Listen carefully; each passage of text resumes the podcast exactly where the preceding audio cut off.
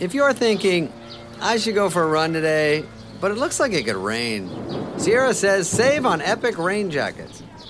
If you're also thinking, but I can't go out in these beat up old running shoes, Sierra says save on top brand running shoes. And if you're still thinking, but I'm also busy performing brain surgery, well, then we say, you really should have led with that. Sierra, let's get moving to your local store, like now. Go!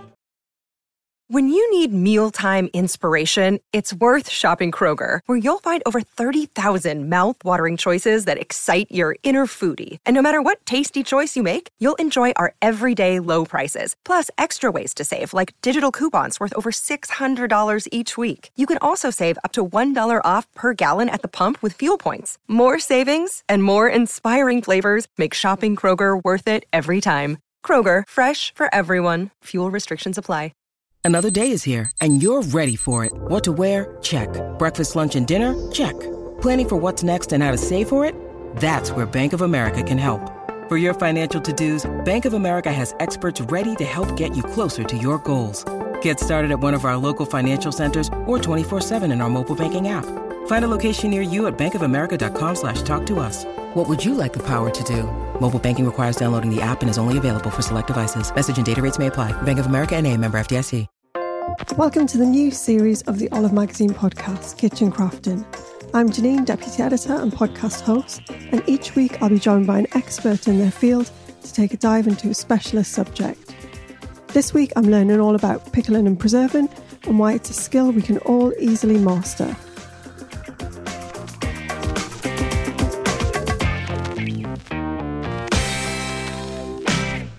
So I'm delighted to welcome preserver, cook, writer, and educator Kylee Newton to the podcast.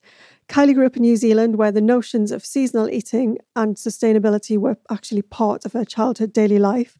After moving to London, she founded Newton and Pott, a business dedicated to the art of making handmade small batch jams, pickles, chutneys, and ferments, which ended up on the shelves of Selfridges and Harrods food halls, among others. Kylee's written two cookery books, The Modern Preserver and The Modern Preserver's Kitchen, which we're going to hear a little bit more about today. So, welcome, Kylee. Lovely to see you. Uh, thank you so much for having me. Can we just kick off by talking a bit about why preserving is such a precious skill that we should be treasuring and trying to hold on to? Well, as I was talking to you earlier, I just feel like it's um, it's been around for thousands of years, and it's kind of had its um, it survived the test of time, which is quite strange because it's preserving, so it's about longevity. But it has it, it's um, it's fed people and you know uh, unflourished times where fruit and vegetables have not been available, so people have preserved to kind of um, feed their family in the winter months, mm. and also uh, created kind of traditions and hand me down kind of um, recipes from thousands and thousands of years. Um, and so, yeah, I feel like it it needs to be uh, heroed uh, mm. as uh, as a practice. And as you can see, it's coming more and more, and, and definitely in the last six to eight years, it's more prevalent in a whole lot of chefs um, and people doing more preserving. Yeah. In, ca- in, fact, my last book through the lockdown, The Modern Preserver, did really well. did it? Um, yeah, yeah, I'm not surprised. I mean, what first attracted you to that, the, the practice of preserving?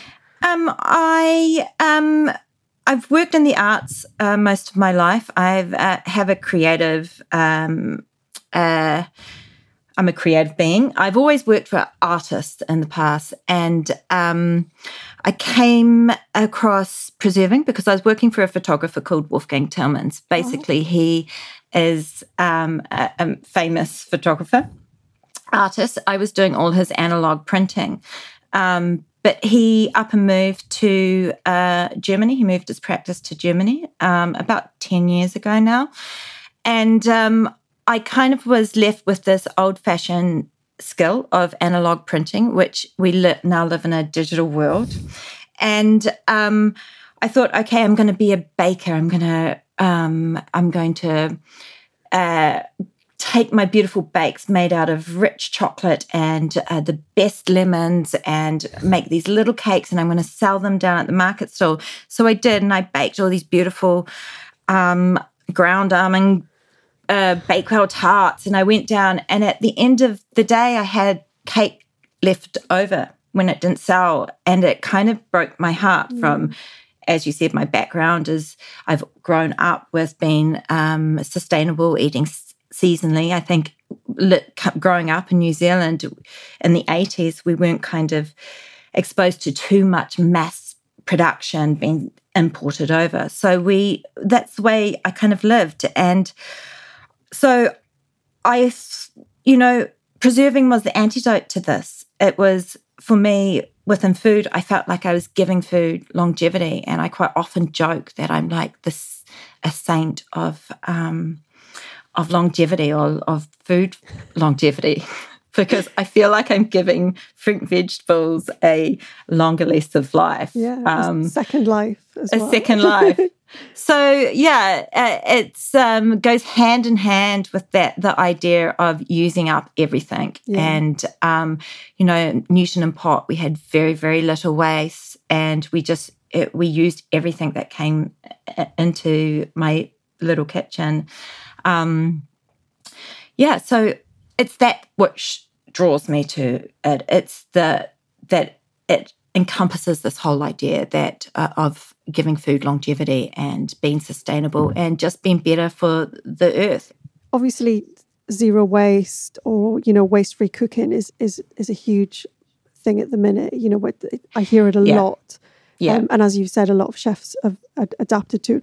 What sort of things are out there that you can kind of use for, for pickling well, chutneys that you wouldn't normally, you know, we all know about pear chutney or pickled onions, but what, yeah. what, what sort of like, what are the weird things that you can? so, um, the, uh, I mean, during lockdown, I was pickling some beetroot and I had, you know, how beetroot sometimes have the beautiful stalks come through and you never know what to do with the stalks. You can chop those up and put them in a in a quick pickle and mm. eat them as a side really? on. Yeah, in fact, um, I um, Thomasina d- did a repost, I think, of my um, Instagram post because she was so impressed. Of yes, that's a great thing to use up your beetroot stalks with. You can always um, uh, pickle cauliflower stalks and leaves as well. I, you know, my mother, I went home for six months to New Zealand and I found my mother just chopping the little heads off of all the cauliflower. And there's all the stalks that are just beautifully as delicious as well. So you can chop all those up and put them in a pickle and mm. add them to a salad as well. Um, I do think that chutney is the best thing for when you've got fruit and vegetables that are starting to kind of um, age a little bit in the, in the fruit bowl and you don't know what to do with them and they're not um, the most delicious thing to bite into, just chop them all up and pop them into a pot with a whole of spices, sugar, and vinegar, and just kind of render them down to make a, a chutney. It's as simple as that. Um, you know, to use up all of that those odd bits and pieces. You you never know what you'll you might create something um, fantastic because they don't need to um, they don't need to keep their um, integrity, freshness. do they? Or their they don't. They don't. With jam and pickling, it's quite important that you have fresh um, ingredients. Uh, pickling, I kind of um, think it's almost like creating a time capsule. So you want to keep it as fresh as you can in this time capsule of the vinegar brine. Um, whereas jam, um, because we're not as reliant as we were in the old days of adding equal parts sugar to equal part mm. fruit, which was a very typical way of making jam once sugar was introduced to the general public. Um, we're a lot more sh- sugar wary and uh, conscious of our sugar intake. So we're relying more on the chemi- chemical um, reaction that happens when you heat uh, pectin, which is natural mm. um, substance or chemical in the in every fruit and a, a, lot of vegetables to kind of gel up and that's what creates that kind of setting and gelling it's a mm. it's a natural process but it needs heat acid and um, sugar so we so we talking for um for our pickles we want something that's just really really fresh but like yeah I, like, exactly yeah say it was a cucumber you want it to be like almost just off the plant or you know it's really yeah. firm and almost Yeah. like not underripe, but it, it's it's just just ripe. And Just then with ripe. and then with jam, we're looking at not on the term, but kind of ripe, as in Well, yeah, um, yeah, just right as well. Um, the younger fruits tend to have more pectin Oh, in them than the older fruits. So um, the longer a fruit has been picked off the tree um, or bush, it it um, its pectin levels kind of decrease. So it's really important if you're wanting a good set to to kind of get the fresher, younger um, fruits. so the fruit's telling you you need to make jam out of me now. Yeah, yeah, yeah. I'm right full now. of pectin right now. yeah, saying that, you know, I've made very, very good uh, berry jam out of frozen berries. If I go to, say, um, uh, there's a lot of picking farms, berries. Uh, the UK is great for berries and it's berry season at, at the moment. Um, you can go out to the picking farms. If you find that now you don't have the time to uh, necessarily make it into a jam immediately, we have got this fantastic modern invention called the freezer, which you can pop them into. Which I, you know, um, refrigeration and freezing uh, w- was designed to what basically preserving used to do back in the in the old days is to kind of give that food that longevity as well. Your book um, is not just about preserving. It's called The Modern Preserver's Yeah. Kitchen because it tells you how to do various pickles, preserves, jams, ferments. Yeah. But then gives you recipes on how to use that. And you had a particular inspiration for that, didn't you? Yeah, so I was sitting with, um, I, I'd been working, I mean, since I wrote the first book, I made suggestions in the first book um, uh, of ways to eat it. It's always been my intention that I wanted to bring it into a cook's um, repertoire of making food. And one of the biggest questions when I ran uh, Newton and Pott, and I had a little market store down Broadway Market, uh, which is in Hackney, a lot of people would ask me all the time, so how do I eat it? How do I eat it? So that's triggered off all these thoughts of, yeah, how do people eat it? And I've been working over the last um, six years, just uh, since um, my first book was published, ma- doing collaborations with chefs and cooks and and um, trying to expose this idea that you can put it into your everyday um, food and make it into delicious everyday meals because people get stuck with putting say um, jam on toast or chutney with cheese or um, pickles you know and a, a meze of other other um, things. So i just kind of wanted to it, it for me, it's giving people inspiration. Um, I sim- I have about thirty in the new book, The Modern Preserver's Kitchen. I have about thirty recipes of preserving, and I give suggestions of with jams of how to um, do flavor combinations with your jams. I do things like quick pickles and um, preserving pickles because they're a different type of pickles. Um, I talk about um, fermentation and where fermentation comes from, as well as chutney um, and, and, a little bit about the history of chutney. Um, but it's then about uh, how we incorporate it into everyday meals. So, yeah, there are a lot of fun things like rippling, you, you know, soft set jams through homemade ice cream or, um, it, you know, it, I like to make things from scratch. So there's things like you make your own donuts um, and fill them with jam, or we there's um, a pickled beetroot in um, the kiwi burger where we put an egg in a kiwi burger. I don't know if you saw that recipe. Wow. Um, yeah, I love that. That's a very um, very kiwi New Zealand thing. thing to do, isn't it? Very New I Zealand think you, thing. you guys were the first. I remember years ago seeing this, like someone saying it's a kiwi burger, and I was like, "What makes it a kiwi What burger?" And they said they put beetroot on it, and I was like, "Okay." yeah, beetroot and egg. And it, it, you know, my husband kind of curled his nose up Yeah. to me when I, because he's English, going, you know, what is this? But you know, he loves it. You'll just love it.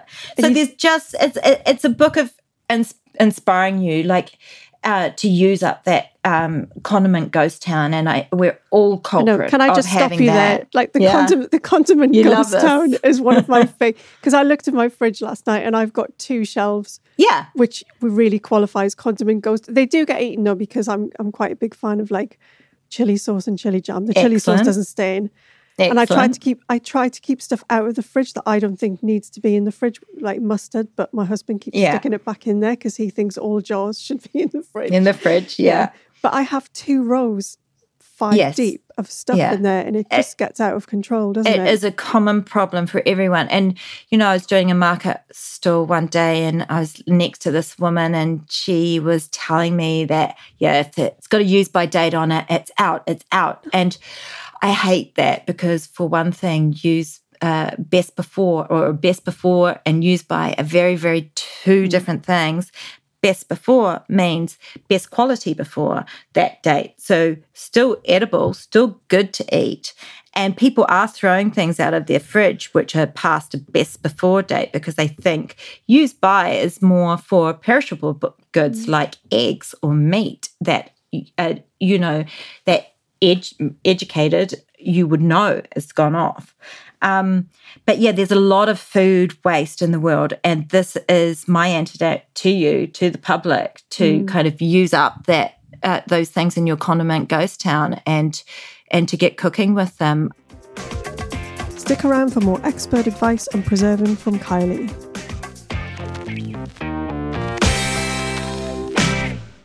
Let's convince some listeners out there that pickling can be done. Um, Yeah, you, you're starting with your um, or- or preserving can be done. Starting with your pickling um, chapter.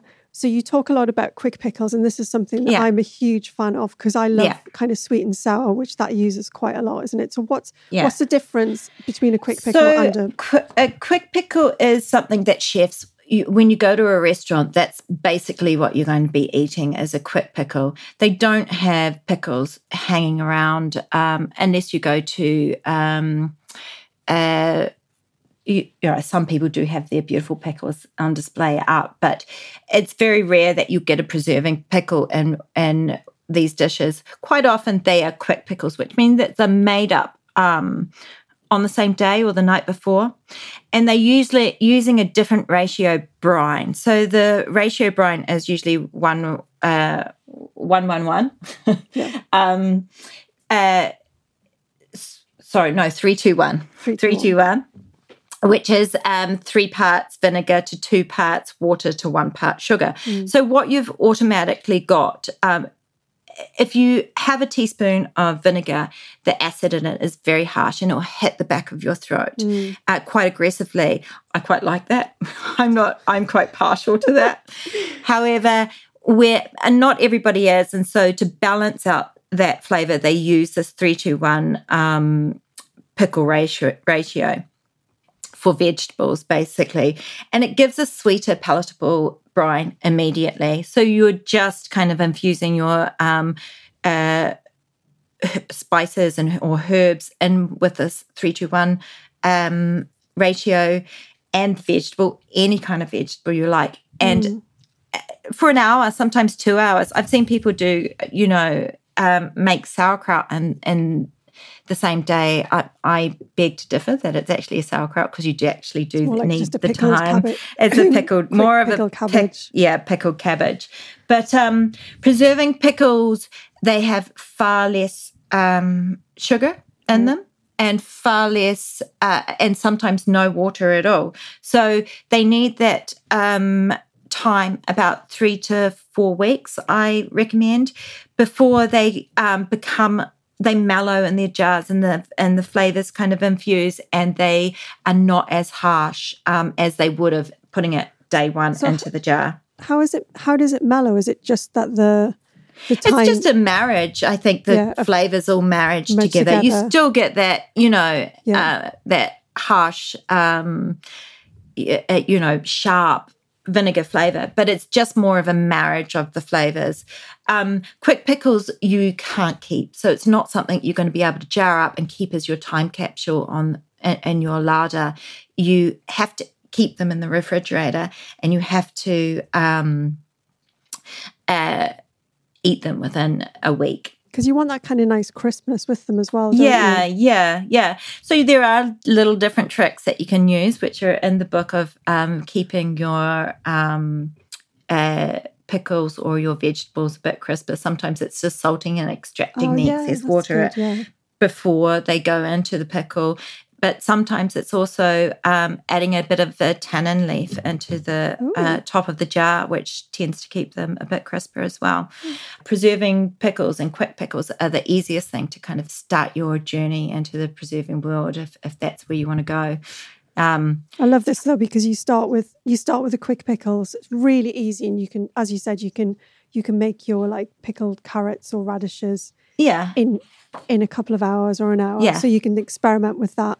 You know, for some people, they might want to change up that ratio. If they're like a Yeah. little bit sweeter or a little bit more vinegar, Yes. then that's when you bring your own taste into things. Yeah, and I always taste my brines Yeah. to, and I, you know, when I do my classes, um, I, you know, I let people taste the brine so that they know, you know, um, what they're getting into. Um, uh, the thing about uh, why a quick pickle will not um, create longevity is it will it's got just too much water you need an, a certain amount of acetic acid in um, uh, to keep the ph levels um, from it to stop ferment your fruit or vegetable stop fermenting Yeah. and so um, this is why yeah read read a little bit about it if you just don't dive straight in with the recipe. Do read a little bit about the i try and be as clear as po- and simple as possible. I you know to keep it um, manageable for people. Yeah. but do read a little bit about the science because um, i have had also people say to me i followed your recipe exactly and my pickles started fermenting in the jar. What it came down to was they didn't follow the recipe exactly. They used um, a, a white a, a rice wine vinegar. Now, Oh, rice wine vinegar has very low acidic uh, acid levels in it, so it doesn't have the pH level to keep Mm. it preserved. So it will start to break down fundamentally what you've got inside the jar. Yeah. But rice wine vinegar, a lot of chefs use that as well because it's immediately palatable as well. Yeah, it's as not as quick- harsh. It's quite. It's got a sweetness to it, hasn't Yeah. it? Which I think. and is- the, and but you can tell, you know, because it's that harshness, which is the acid that Yeah. you need and that's um, what you need for your long your long for your pickles. long your Yeah. long pickles. Um, Yeah, but I pickle fruit as well, which is not as common. Um, uh, and put some of those recipes in um, into things like frangipane tart, as you'll see on the front cover. So pickled pears into frangipane tart, and I've got pickled cherries that go into matcha friands, and um, I do pickled raspberries, a quick pickled raspberry that goes in the bottom of my mum's chocolate mousse wow. um, because for me, when it comes to dessert, I'm quite picky. I don't like things to be overly sweet. So what that does is it creates this kind of sharp, um, tart flavor balance, and it's quite surprising. Um, it's not for everyone, I don't think, but I just love that kind of balance in my in my dessert. I'm I'm getting this kind of sharp kick at the same time as having the creamy kind of textures or chocolatey um, te- uh, flavors going on.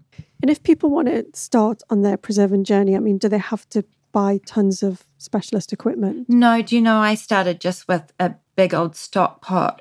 I do recommend if you're making jam to get a jam pan. There's a reason that the um, pan is shaped at where it goes up. It's wider at the top of the rim uh, than it is in the bottom of the rim. With jam, you want to get to these high heats. Jam is harder to perfect, I think. I think jam is the hardest of all the preserves to perfect. Whereas I think everyone thinks that it's the easiest to because it's the most um, well, their grandma used to do it, so they think that if grandma used to do it, how hard can it be? But I really, you know, you have to know how fruit works and the pectin levels, and it's this chemistry that goes on. So there is a little bit of skill to perfect it. And I'm of the out that you just you know make mistakes and try and try again and you and you learn that's the way you learn i hope that i've given a whole lot of kind of um you know um techniques on how to to get a a, a good jam, but different elements um, and cooking change things too. Like I'm saying, the site, the shape of your pot, um, why it's got a small um, circumference on the bottom and a big one at the top is that you're getting to this hot heat in a um, and, and a concentrated space, and there's a wider circumference for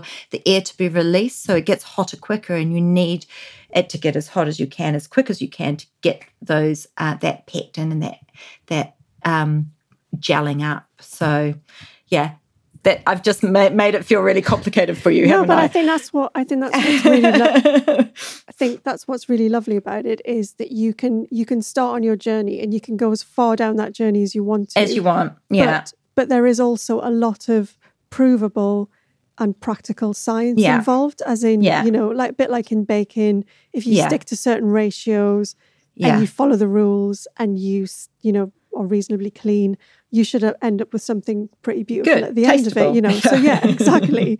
so it's it's got like, you know, there's you you can experiment with it once you've mastered the basics, Mm, but the yeah, basics exactly. aren't that difficult to master either. So I think They're not perfect. that difficult. And I think that people have been put off by um, preserving because words like bacteria and sterilization get thrown around. And so they get frightened that they're going to poison themselves. You're not going to uh, poison yourself with um with vinegar brine pickling. Vinegar has uh, uh, you know if you've used um, pH level of uh, above four of um, of the acidic level, then you're getting a, a safe environment for these things to be you know in that time in that time capsule. There's not a lot that can go wrong. Um, uh, is, is the is above pH four? Is that that's your normal, as you said, white Yeah. wine vinegar, cider vinegar? Yeah, so they have usually a, a acidic level of um, f- yeah, four to six Yeah. percent, Uh, and it usually right, uh, you will find it on the side of the um, vinegar bottle. You'll see it on the side Yeah. of the vinegar bottle. They all it- list it. I noticed as well that you you got some quite unusual ingredients in your pickles as well. I noticed the booze straight away jumped out to me. The, um, the- I'm the- always adding booze to. I've a never bit of a lush. I mean, I mean, I've come across, I've come across whiskey in jam before, but I've Yeah. never come across whiskey pickled carrots. And I think I'm sure I saw on your Instagram that you had gin pickled cucumbers. Yeah, yeah. So um that when I had Newton and Pott, um, yeah, they were some of my I just didn't know if people would get it, but they really love it. So mimic the flavors. Um when I came up with a gin pickled cucumber, it was kind of like um you know, if I'm having a gin and tonic, what how could I make this into a pickle? How can I flip this upside down and make it into a pickle? So it kind of um came out of that that I, you know, the cucumber was going to be the star of the show and I'm adding um mimicking the gin kind of flavors like juniper berries and good glug of gin in there as well for good measure as they say and yeah and also you know with uh, the whis- pick, whiskey pickled carrots comes from my mother every christmas would make orange um uh, carrots uh, with orange and a little bit of whiskey for the for the Christmas table. So it kind of came from that idea. It was bringing in the it's got all the orange flavors, uh, spices, um, and with the whiskey, so it's got those nice warm kind of smoky tones as well. And Yeah, I was going to say smoky, but it's not. I Yeah. mean, just to allay people's fears, we're not pouring in a whole bottle of whiskey. no, like- no, you actually need the vinegar to kind Yeah. of preserve them. So It's just a couple of only like a li- yeah, it's only a couple of tablespoons. Just it's the impression. Your kids can eat it. Yeah, it'll be fine. I mean, It'll those be are, fine. Yeah, those are such brilliant ideas, and the, book itself is absolutely full of them. So, thank you so much for coming to chat to us today. I'm so great. I hope we went over everything you wanted to. I, Yeah. I, I'm a real talker. um, if you if people want to stay in touch with what you're doing, because I know that you do do regular preserving classes. Obviously, Yeah. you've probably been doing it online, but that'll be moving back into real life again, hopefully. Where can they keep in touch with everything you're up to? Well, I've just changed my moniker on Instagram to the Modern Preserver, but my website is um, still Newton and Pott. Mm. Um, and you can find uh, my classes on there and find my books on there. So that's the Modern Preserver's Kitchen by Kylee Yeah. Newton. Well, thank you once again, Kylee, for coming to chat Thank to us. It's been a pleasure. Thank you. Thank no, thank you so much. So that was the Olive Magazine podcast. For more information on things we talked about in this episode and to check out our back catalogue of over 200 episodes, head over to olivemagazine.com. And do listen out for our weekly bonus episode where Kylee is sharing one of her favourite preserving recipes and explaining how to make it with perfect results every time.